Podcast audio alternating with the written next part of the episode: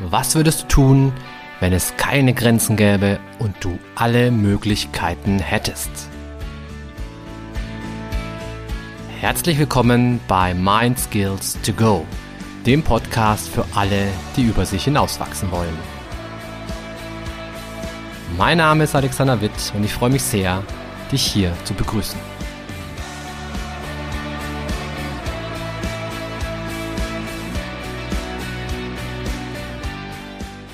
Ja, guten Morgen, guten Mittag oder auch guten Abend, je nachdem, wann du gerade reinhörst in diesem Podcast. Jedenfalls freut's mich sehr, dass du mal wieder mit an Bord bist. Und ich möchte diese heutige Podcast-Folge beginnen mit einer Begegnung, die ich hatte im Coaching, beziehungsweise eben mit einer Coaching-Situation, einem Thema, was ein Klient von mir hatte. Und vielleicht ist das auch für dich von Interesse, denn diese Themen sind ja oft durchaus recht ähnlich. Also, mein Klient ist ungefähr um die 30, sehr sympathisch, sehr charismatisch, ein richtiger Kumpeltyp. Also, wenn wir keine, wenn wir nicht in einem Arbeitsverhältnis stünden, könnte das auch wirklich ein Kumpel von mir sein. Also echt ein ganz, ganz netter, der zu mir kommt, weil er einfach Schwierigkeiten hat mit Beziehungen. Er hat Schwierigkeiten, sich zu committen. Und er ist auch so ein ganz klassischer Kopfmensch, der eher weniger seinen Gefühlen vertraut und alles eben sehr rational abwägt, aber dadurch eben immer wieder mal so an seine Grenzen stößt. Und er hat eine Freundin, mit der er schon seit einiger Zeit zusammen ist und ähm, ich glaube, es war Mitte letzten Jahres sind sie dann zusammengezogen, nachdem er länger mit sich gerungen hatte. Und ich dachte eben, Mensch, cool, dass das so gut läuft, cool, dass der jetzt da so happy ist und so zufrieden ist.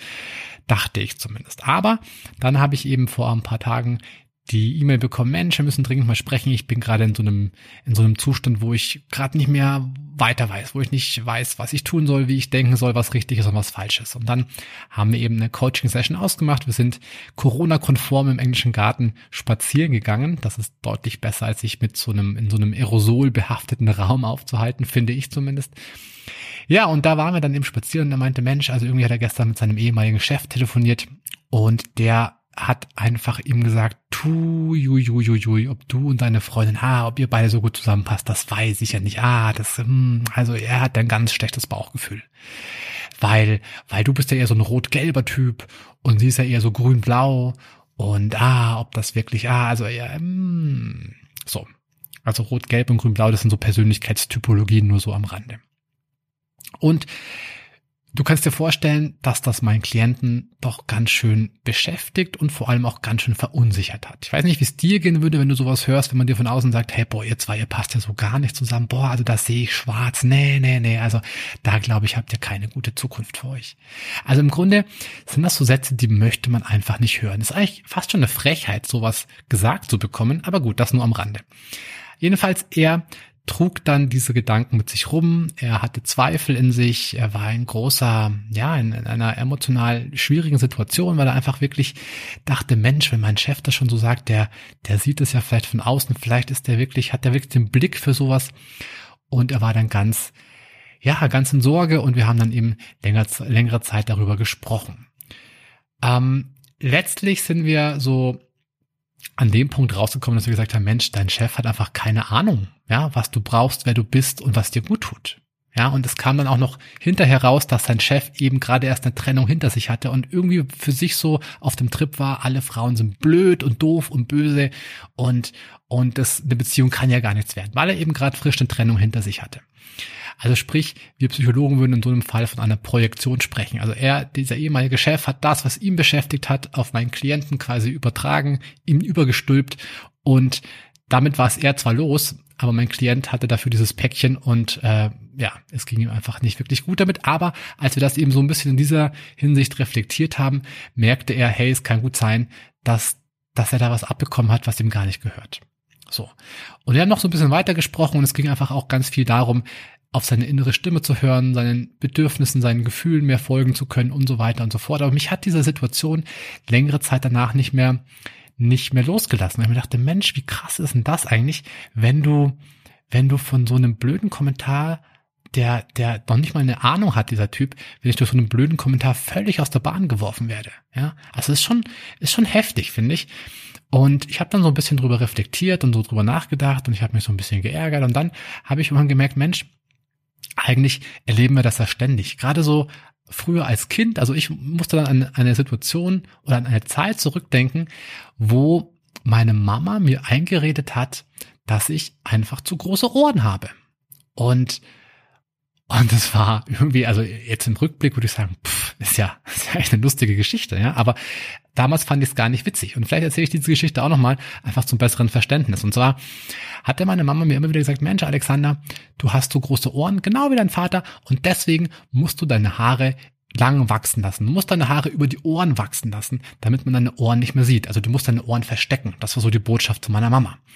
Und damals, so mit 10, 12, 13 Jahren, ähm, da ist man ja gerade so an der Schwelle zum Coolwerden, da, da ist es ganz wichtig, was andere von einem denken. Und natürlich habe ich mir die Worte von meiner Mama sehr, sehr zu Herzen genommen. Und ich dachte mir, oh shit, ich habe große Ohren, ah, das ist ja doof, ja, da muss ich natürlich, natürlich die Haare lang wachsen lassen, gar keine Frage. Aber man muss dazu sagen, wer mich noch nicht kennt, zumindest von Angesicht zu Angesicht, meine Haare sind relativ dick. Also ich habe so richtig dicke, dicke Haare. Und wenn die länger wachsen, dann werden die ja, da geht schon so ein bisschen Richtung, so ein bisschen Richtung Afro. Nicht, nicht ganz wie ein Afro, um Gottes Willen, aber es ist schon so, dass man die einfach dann nicht mehr bändigen kann. Es schaut auf gut Deutsch einfach total beschissen aus. Ja, es schaut so richtig nicht schön aus. Und ähm, ich glaube, ich muss mal dringend vornehmen, alle Bilder aus der damaligen Zeit dringend, dringend in einen, in einen Safe, in einen Tresor zu sperren und den Schlüssel irgendwo, irgendwo zu vergraben, weil das, also das, ah, also diese Bilder von damals, hui, hui, hui, hui, hui. Gut, was auch immer. Auf jeden Fall bin ich dann lange Zeit mit so einem riesengroßen Pilzkopf durch die Gegend gelaufen. Wie so, wie so ein Beetle sah ich aus, nur noch viel, viel schlimmer. Also es war, uff, also diese Bilder, ich, ich denke ungern an diese, an diese Fotos zurück oder schaue mich ungern an auf diese Fotos, bis ich dann irgendwann eines Tages dachte, da war ich vielleicht 17, boah, jetzt gehe ich einfach zum Friseur und lass mir die Haare schneiden. Zack. Und zwar ohrenfrei. Hatte eine, hatte eine ganz neue Frisur, wo man meine Ohren gesehen hat und ähm, hey, das war für mich so ein Quantensprung. Ich war auf einmal, ich war auf einmal anders. Ich war gefühlt, haben mich die Mädels zum ersten Mal so richtig wahrgenommen und gesagt, hey, das schaut ja gar nicht so schlecht aus. Ja? Und ich hatte auch so ein bisschen mehr Selbstvertrauen durch diese neue Frisur. Und es hat sich vieles verändert, nur durch so eine blöde Frisur. Aber worauf ich hinaus will, ist, es hat alles damit angefangen, dass mir dieser Satz eingeimpft wurde, du hast zu große Ohren. Das schaut nicht gut aus, deswegen musst du sie verstecken. Und im Nachhinein muss ich sagen, hey, meine Ohren sind jetzt nicht klein, aber ich bin auch ganz weit entfernt davon, Dumbo zu sein. Ja, also ich bin eigentlich, meine Ohren sind so Mittelfeld, vielleicht ein bisschen oberes Mittelfeld. Aber an sich sind meine Ohren völlig in Ordnung. Ich mag meine Ohren, zumindest heutzutage. Ja. Ähm, aber damals war ich davon sehr, sehr eingenommen. Und in der Psychologie spricht man in diesem Zusammenhang auch von einem Introjekt. Also ich nehme etwas Äußeres in mich auf zum Beispiel in dem Fall eben diese Aussage von meiner Mama und mache es zu meiner eigenen Überzeugung. Also ich habe mich, ich habe wirklich damals geglaubt, ich habe einfach riesengroße Ohren. Und etwas weiter gefasst funktionieren Glaubenssätze eigentlich ganz genauso.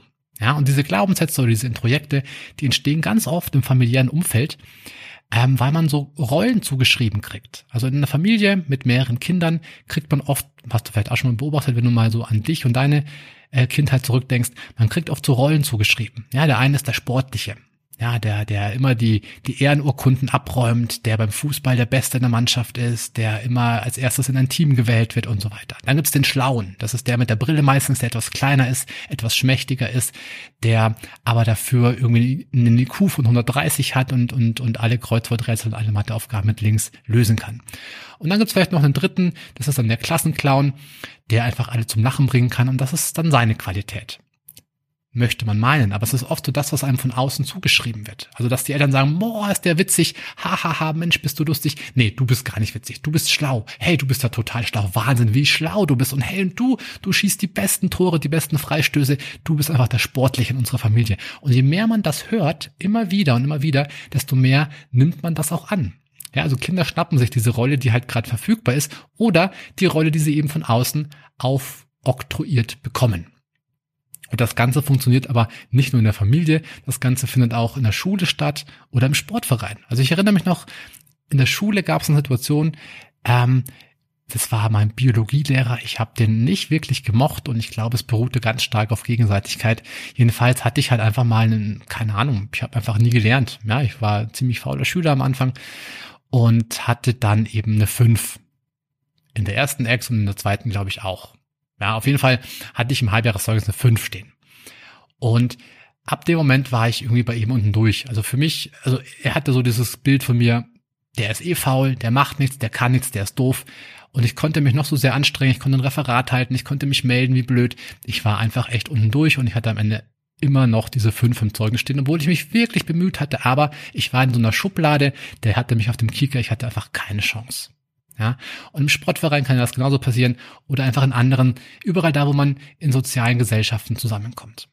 Und irgendwie haben Menschen dieses riesige Bedürfnis, Leute in Schubladen zu stecken, Leute zu bewerten, Leuten irgendwie ihre eigene Meinung aufzustülpen, ohne dass man wirklich ja, sag ich mal, wirklich am anderen interessiert wäre. Das ist sehr, sehr schade. Das erlebe ich leider immer, immer wieder.